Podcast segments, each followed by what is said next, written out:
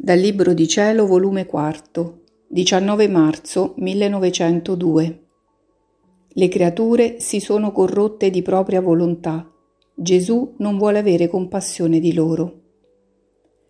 Continuando il rimorso, ma però il Signore ha continuato a venire, e volendo riparare ciò che avevo fatto il giorno innanzi, gli ho detto, Signore, andiamo a vedere ciò che fanno le creature, sono tue immagini, non volete avere compassione di loro? E lui, no, non voglio andare. Di volontà propria si sono corrotti, ed io permetterò che ciò che serve per loro alimento loro servirà di infezione. Vuoi andare tu ad aiutare, a confortare, a fare qualche cosa? Va, ma io no.